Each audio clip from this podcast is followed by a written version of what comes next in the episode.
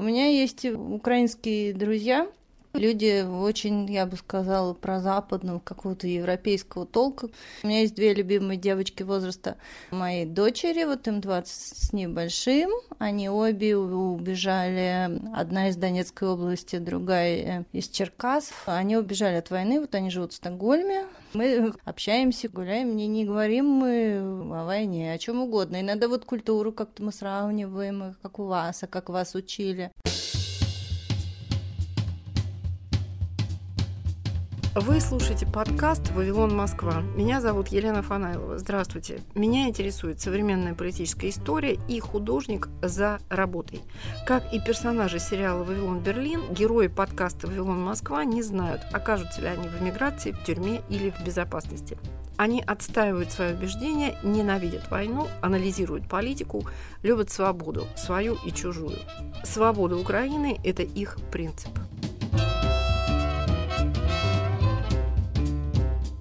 Художница, фотограф, ювелир, график и иллюстратор Маша Троцкий, психолог по образованию.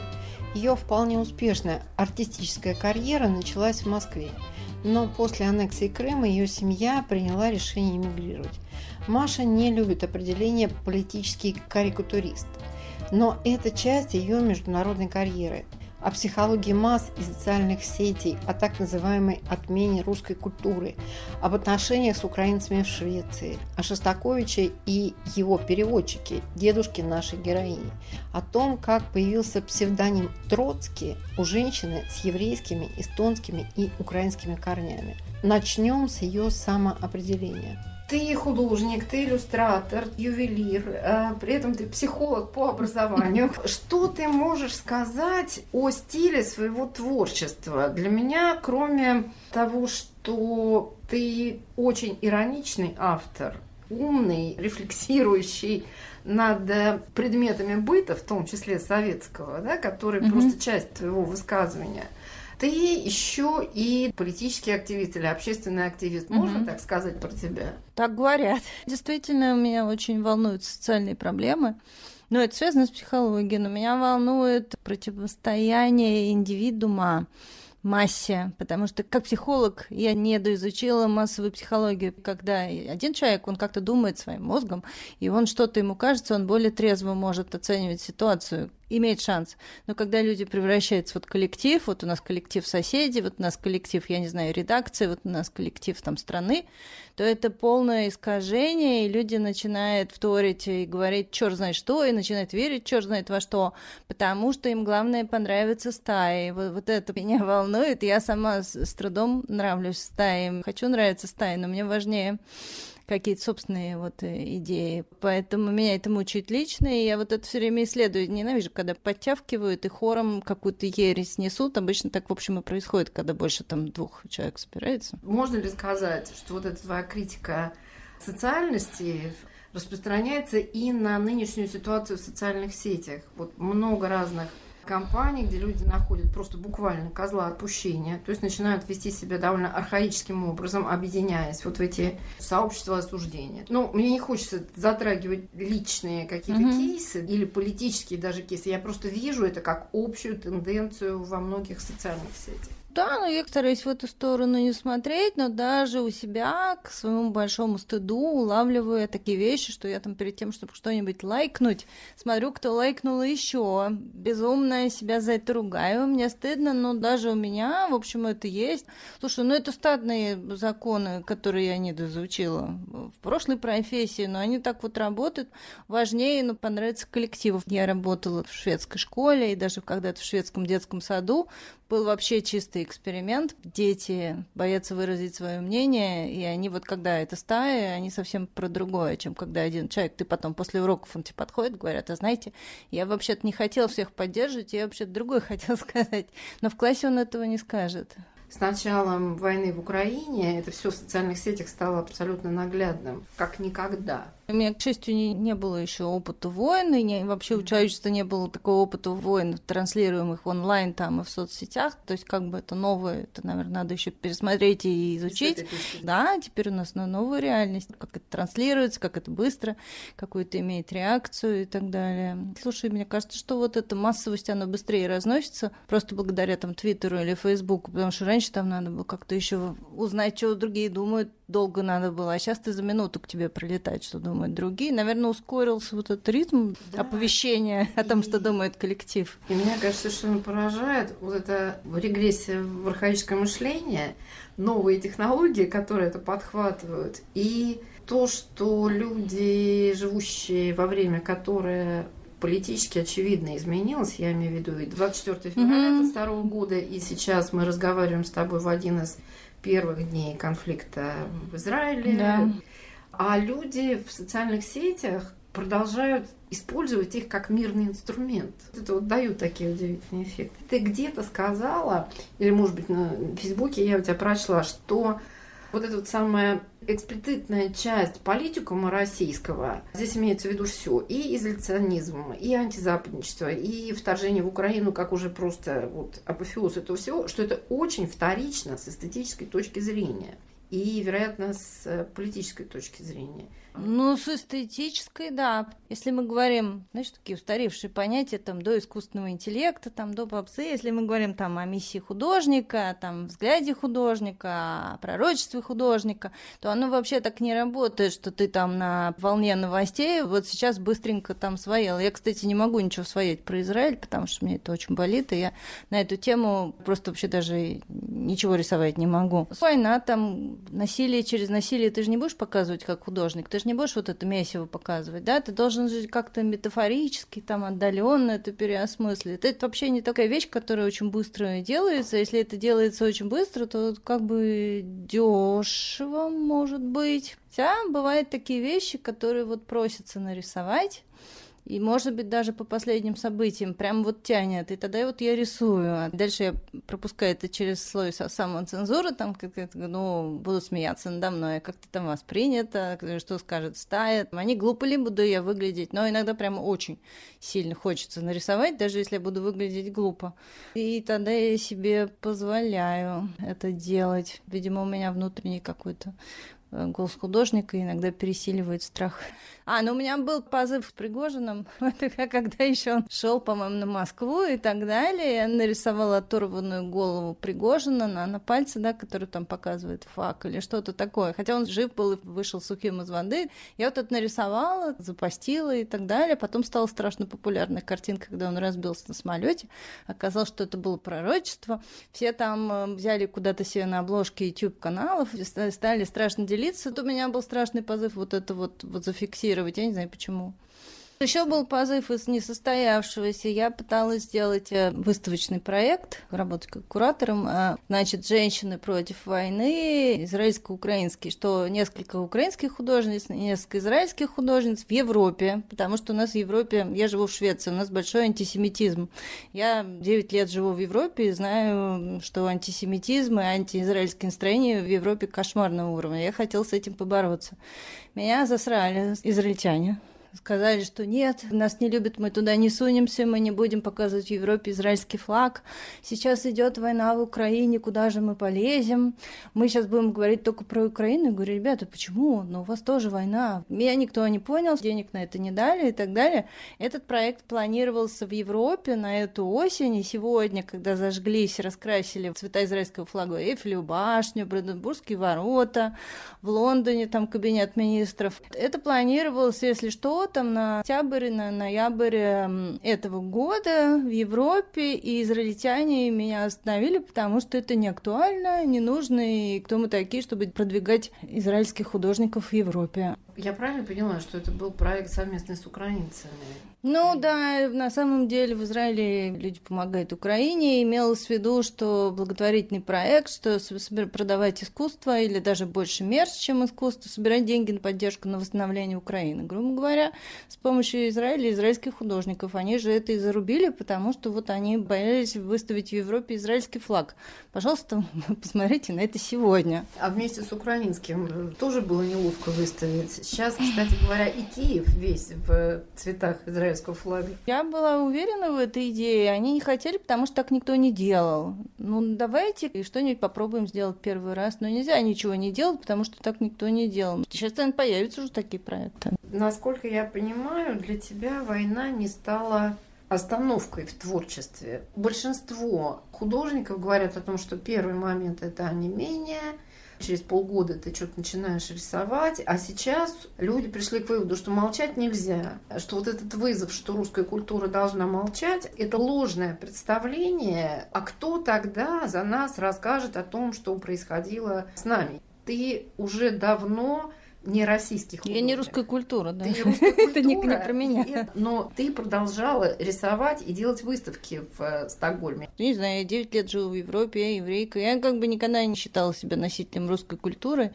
Но я носитель русского языка, ну, это не привязывает меня. И не... Короче, у меня была выставка «Война и мир», проект, который я снимала перед самым отъездом из Москвы в 14-м, э, после аннексии Крыма, почувствовала я, что война. Многие люди не заметили, но для меня война прям там висела в воздухе, и мы очень хотели уехать. Я думала, мы не уедем, там война прям сейчас начнется.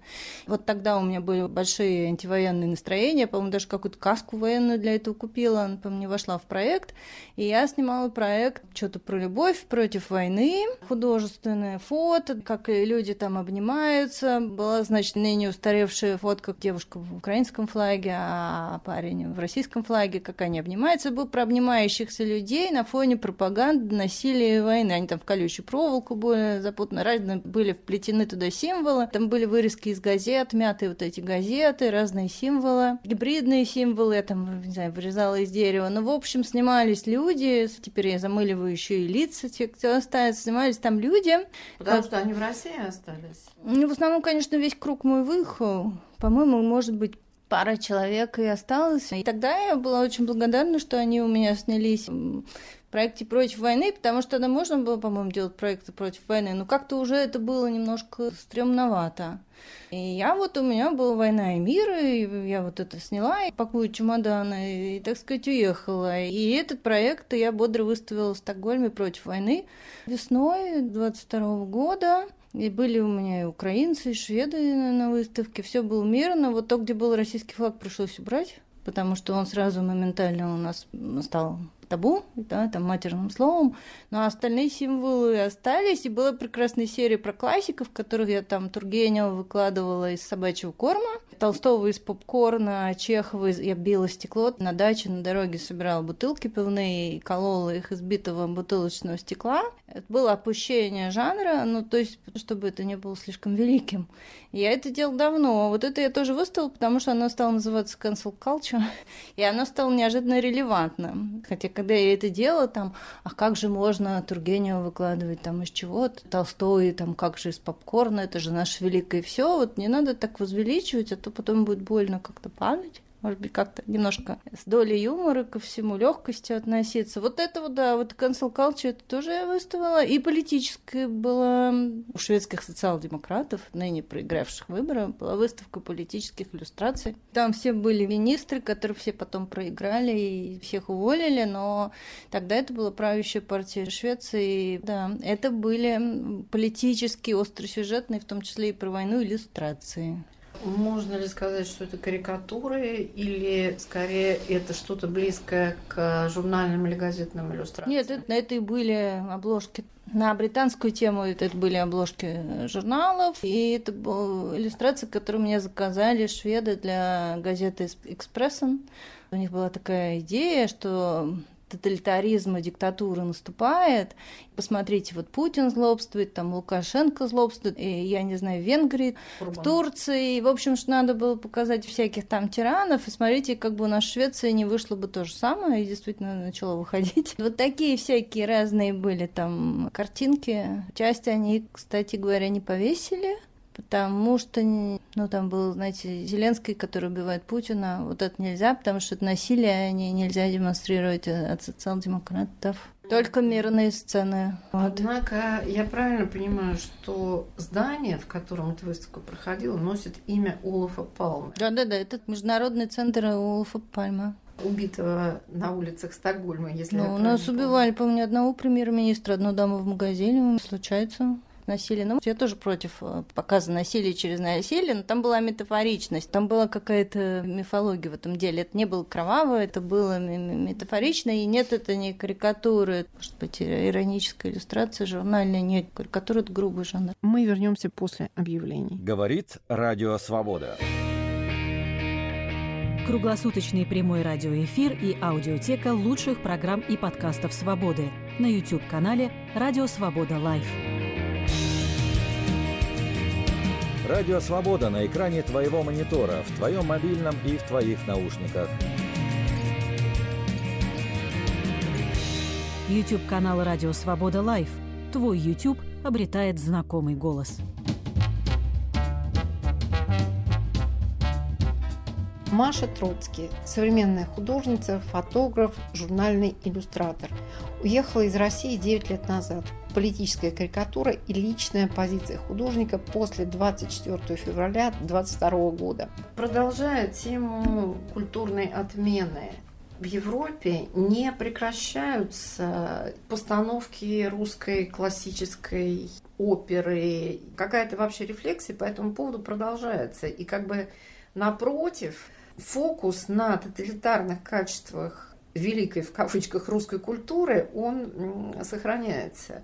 Вот про Стокгольм, что можно сказать в этом театральном или в музыкальном смысле? Недавно посетила я премьеру спектакля, который был посвящен Шостаковичу.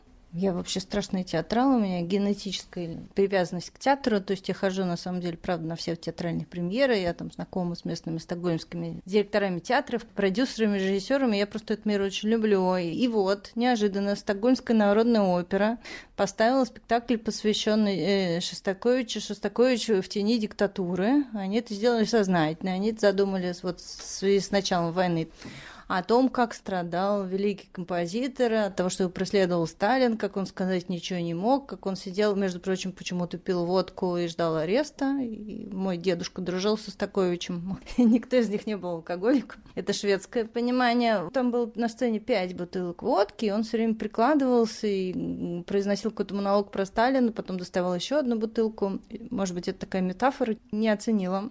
А это музыкальный спектакль? Там фрагменты Слушайте, я очень им благодарна за то, что они обратились к этой теме, но это был немолодой шведский популярный артист, драматический, и он произносил монологи против попсы там, и против диктатуры и Сталина, в общем, про жизнь периодически. Это прерывалось да, исполнением э, музыки Шостаковича, там оркестр сзади сидел. Зря я бы сделала больше музыки. Мы знаем, что Шостакович во время конфликта со Сталиным был значительно моложе, чем 70 лет, он, по-моему, был 30. Он до 70 и не дожил, он там умер где-то в этом возрасте. В общем, актер никак не ассоциировался с Шостаковичем, был сильно старше и не похож и так далее. Был прекрасный пианист Дмитрий Тяпкин, он гораздо больше был похож на Шостаковича, он там где-то сидел сзади и играл, и иногда пел. Вот он бы исполнил бы прекрасно, но ему не дали. Так или иначе, я поняла, что Народная опера Стокгольма понимает проблему, сочувствуют, они специально посвятили этому. И тоже была такая идея, что как бы у нас в Швеции не началось бы такое, как бы не коснулось это нас, потому что театральные круги Стокгольма обеспокоены тем, что вот диктатура им не даст жить и работать, что вот этот вот э, тренд такой... Вправо. Да, коснется их, у них там урезает очень сильно бюджет на культуру, и они боятся, не заткнут ли между прочим, рот еще и цензуры. В общем, я так, насколько я это поняла, я не швед, оно было так ужасно приятно. Была пиковая дама у нас, без декораций, в концертном исполнении в Королевской опере полгода назад. Приезжал, по-моему, «Лебединое озеро» в украинском исполнении, это был Киевский театр. Мне кажется, настоящее искусство невозможно заткнуть никаким политическим креном, у нас такого нет. Ты упомянула про деда, который дружил с Шостаковичем. А дед у нас кто был? Дедушка был искусствовед, историк Юрий Федосюк. Во многих московских домах были его книги. Он написал словарь русских фамилий и словарь еврейских фамилий. «Москва в кольце Садовом» самая известная была книга. Он был москвовед, изучал русскую культуру, расшифровывал какие-то устаревшие термины бытовые XIX века, непонятные тогда. Он умер э, в 93 году. Он выпускник ИФЛИ, и он работал, ВОКС это называлось, начинал свою карьеру в ВОКСе, Всесоюзное общество связи с заграницей.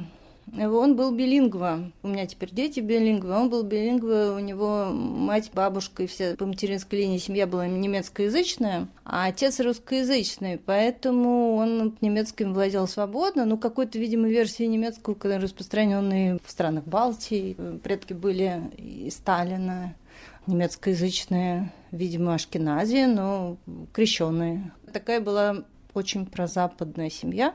Половину я не понимала сразу, потому что про бабушку и дедушку с сестрой все говорили по-немецки. А мы отмечали протестантское Рождество. Они все там ходили в протестантскую церковь. На этом фоне в советской стране вырос дедушка, и он был переводчиком Шостаковича во всяких там поездках, в работе с иностранными делегациями. Он работал с режиссером Александровым еще и со всякими известными людьми в области культуры высоко расположенными. Он был тогда молодой, это было после войны. Потом он был журналист, как все писатели для, для денег. Он работал редактором в журнале «Спутник» немецком. Он делал «Спутник» на немецком языке, который прославлял хорошую, приятную социалистическую жизнь в СССР. А в свободное время он писал книги о культуре, об истории. Можно ли сказать, что твоя семья была настроена антисоветские или они были довольно лояльными гражданами своей страны? Абсолютно антисоветские. Я такая выросла, потому что у нас половина родственников жили за границей, а сейчас еще больше. Я переписывалась, например, с сестрой прабабушки, у которой был свой дом в Праге. Я попала в этот дом только когда сама эмигрировала. В общем, она была немецкоязычная, она написала на, на русском языке. У этой прабабушки было трое детей, и все методично покидали Чехию, уезжали на Запад. Двоюродный брат дедушки Рональд Паркер воевал в войсках эм, союзников со стороны Америки. Это была такая западная шикарная версия дедушки, они копийно были похожи абсолютно. Но тот приезжал в дорогом костюме, он жил где-то в Америке, во Франции, и дедушка уходил гулять, когда Рональд приходил в гости, Нольдик его звали, чтобы КГБ не проследило, что у нас есть двоюродный брат за границей. Дедушка вырос э, между Прагой и Веной, Потом он уничтожал эти фото, архивы, документы, чтобы не было потом проблем, чтобы его просто не посадили. Ну и он верил в коммунизм.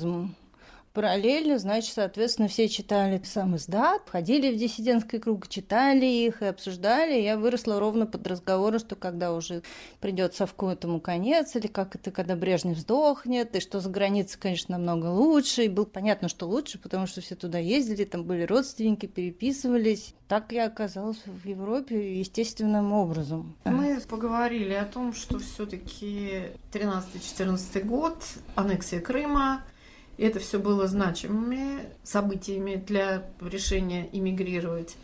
Ты не чувствуешь себя сейчас умнее других? Вот я очень грубо сформулировала, Нет. но не хочется покритиковать новые иммигранты, что же вы раньше думали? Нет, Нет во-первых, я чувствую себя глупее, потому что весь мой социальный круг выехал еще в каком-то 89-м, 90-м. У нас был, как бы сказать, еврейская интеллигенция, московская интеллигенция. И все выехали, как только вот в 89-м открыли границы. У нас был кооператив здоровья, где все были профессора медицины, и у нас просто квартира за квартирой опустели. И у меня было ощущение, что рухнул мой мир, и мой дом, и одноклассники, и дети со двора. Большая травма была дети там из дачи, с которыми я росла. Все уехали, в общем, 30 лет назад. Поэтому я дура и уехала поздно, а за тех, кто уехал сейчас, я очень рада. За каждого уехавшего я очень сочувствую. Мы плохо друг друга, кстати, понимаем уже потому что вот некоторые встречи с только что выехавшими меня пугает. Я вышла, видимо, из какого-то культурного кода, но мы плохо понимаем. А что пугает?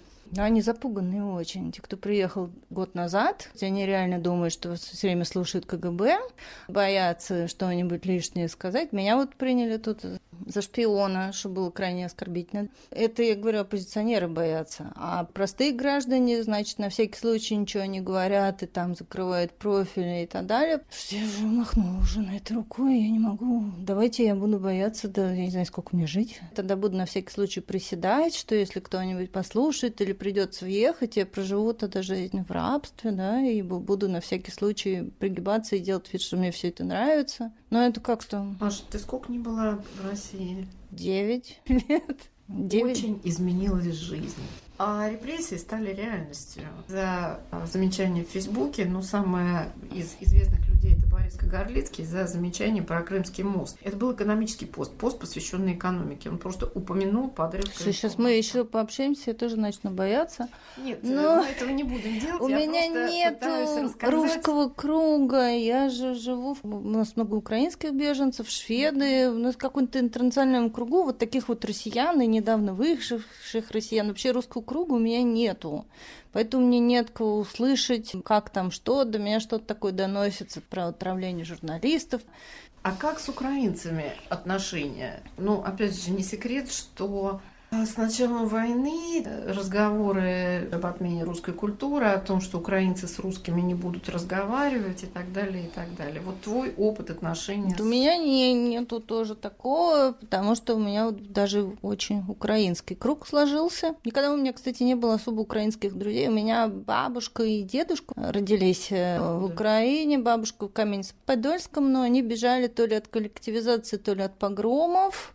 Это была еврейская семья, беженцы, они убежали сначала на Лосиный остров, в Лосиноостровском жили, очень травматично. Отец свой был богат, он все потерял, и, в общем, умер от туберкулеза, он никогда не социализировался. Дети все вышли в люди, и все с детьми было хорошо, получили образование и так далее, но, конечно, родители этого беженства, они очень тяжело перенесли. Бабушка была еврейка из Украины, она там вечно готовила украинский борщ и вареники с вишнями, напевала какие-то украинские песни. Тем не менее, там были погромы. А дедушка из Донецка, он был еврей, и он себе в паспорте исправил еврей на украинец. Это было, понимаете, в каких-то там 30-х, я не знаю, 40-х годах, чтобы он боялся антисемитизма, ирония судьбы, теперь бы уж наоборот. У меня есть украинские друзья, мы не говорим с ними о войне. Люди из Киева, люди очень, я бы сказала, про западного какого-то европейского толка, которые очень европейских взглядов. Мы прекрасно с ними друг друга понимаем, у нас один и тот же культурный код говорим о, о чем угодно, о том, как шведы не любят понаехавших, еще о чем-то, ходим вместе в театр. У меня есть две любимые девочки возраста мама моей дочери, вот им 20 с небольшим, они обе убежали, одна из Донецкой области, другая э, из Черкасов. Они убежали от войны, вот они живут в Стокгольме. Старшие родственники, они их никогда не видят, потому что старшие родственники в Украине. А у меня уже подросли в разных странах живут дети. У меня какая-то почетная тетя. Мы ходим в театры, с ними просто общаемся, гуляем, не, не говорим мы о войне, о чем угодно. Иногда вот культуру как-то мы сравниваем, как у вас, а как вас учили. Я возраст их родителей, они не другого поколения. У нас какой-то культурный обмен, у нас нету никакого хейта. Я, к счастью, не встречаю, наверное, он где-то есть. Мы говорим о музыке, о поэзии, о чем угодно, о войне мы не говорим. Но это при том, что ты политический иллюстратор. Ну, это свой круг, ты со своими, если ты уже обсудил там, кто на какой стороне и каких взглядов один раз, то ты каждый день общаешься, ты потом к этому не возвращаешься. Политическая иллюстрация тоже вещь, которую ты не будешь делать каждый день, если только тебе не заказывают. Вот раньше мне заказывали, я иллюстрировала британские политические новости, вот это было интересно, я разобралась слегка в британской политике. Там была система такая. Тебе дают либо статью, либо тему номера. Иллюстрируешь э, политическую новость недели. Британскую, которую у тебя не очень болит. Может, ты понимаешь, что это не так хорошо, потому что ты иностранец. Вот это была отличная игра для мозга, для руки. Развитие большое. Вот это было интересно. А что за издание было? Пульс UK, лондонская газета, которая бесплатно распространялась. Почему это делала? Потому что она бесплатно лежала везде в метро, и обложку все видели. Денег там было мало, там было много славы. Она не, не пережила, по-моему, пандемию. Пандемия, война, они все там, спонсоры у них кончились. Маша, я хочу спросить про твою фамилию или это творческий псевдоним Троцкий. Я понимаю, что для западного видимо, читателя, и это должно работать. Простая ассоциация. Фамилия семьи моего мужа, на самом деле, не, не моя. У меня девичья фамилия Федосюк, росла с украинской фамилией в детстве. Троцкий был у моего мужа дед, у него была фамилия Троцкий, это не еврейская фамилия, это типа польская фамилия какая-то такая славянская. Настоящая фамилия Троцкого была Бранштейн, как сказал Стасик Белковский, вы с Бронштейном избрали себе удачный псевдоним. Да, и Бронштейн взял себе фамилию охранника, который, в общем, был поляк, его охранял, все они были нелегалы и придумали себе фамилии. Я не от этого, я делала как бы художественную карьеру, и я считаю, что надо прославить какую-то вот свою. Вот у тебя какая есть фамилия, такую прославляй. Это в корне неправильно, ты же строишь бренд, и бренд должен гуглиться хорошо, если у тебя фамилия Иванов, то не очень. Я этого не понимала, но я вообще не понимала, что это маркетинг, я думала, что надо вот искренне. Не надо. В общем, на каком-то этапе, когда я уже выиграл какие-то конкурсы, была галерея Роза Азора, и дамы прекрасные поили меня чаем, они со мной работали, там Люба и Лена, и они выяснили, что у моего мужа фамилия Троцкий. Ну, просто дед его сменил в конце концов, чтобы не быть арестованным, просто взял фамилию жены. Но мы бы были Троцкие, если бы не. И они сказали, о, все, ты будешь Маша Троцкий, мы не можем тебя продавать, мы не можем такой печатать там на афишах, надо, значит, чтобы было уникальное, чтобы там, не знаю, Вера Брежнева, еще что-то. Я говорю, да нет, Ледоруб, там кровавая история, мне не нравится герой. Он говорит, нет, нет, тебе надо. И я посоветовалась со своими европейскими галеристами, я тогда уже выставлялась в Италии, и кто-то у меня еще был в Нидерландах. А троц это значит гордость. По-голландски это значит гордость, а по-шведски это значит несмотря на.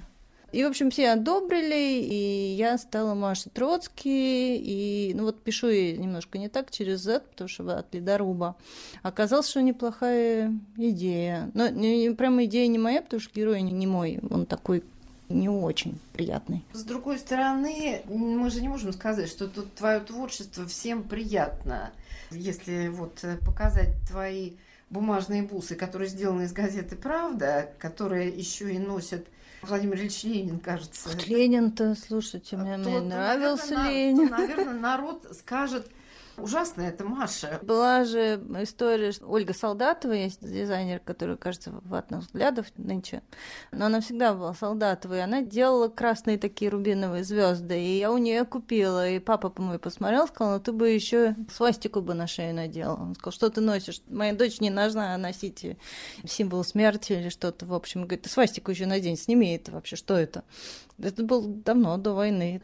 Ну, Ленин наш учишь, ну, добрый дедушку Ленин нас учили, Саночки там и так. Для меня это... Я знаю, что он вообще убийца и бандит, но вот нас так учили в советской школе, что образ Ленина, я всегда стихи, я, я вот делала, потому что мне нравится бородатый дедушка, такой бог советский.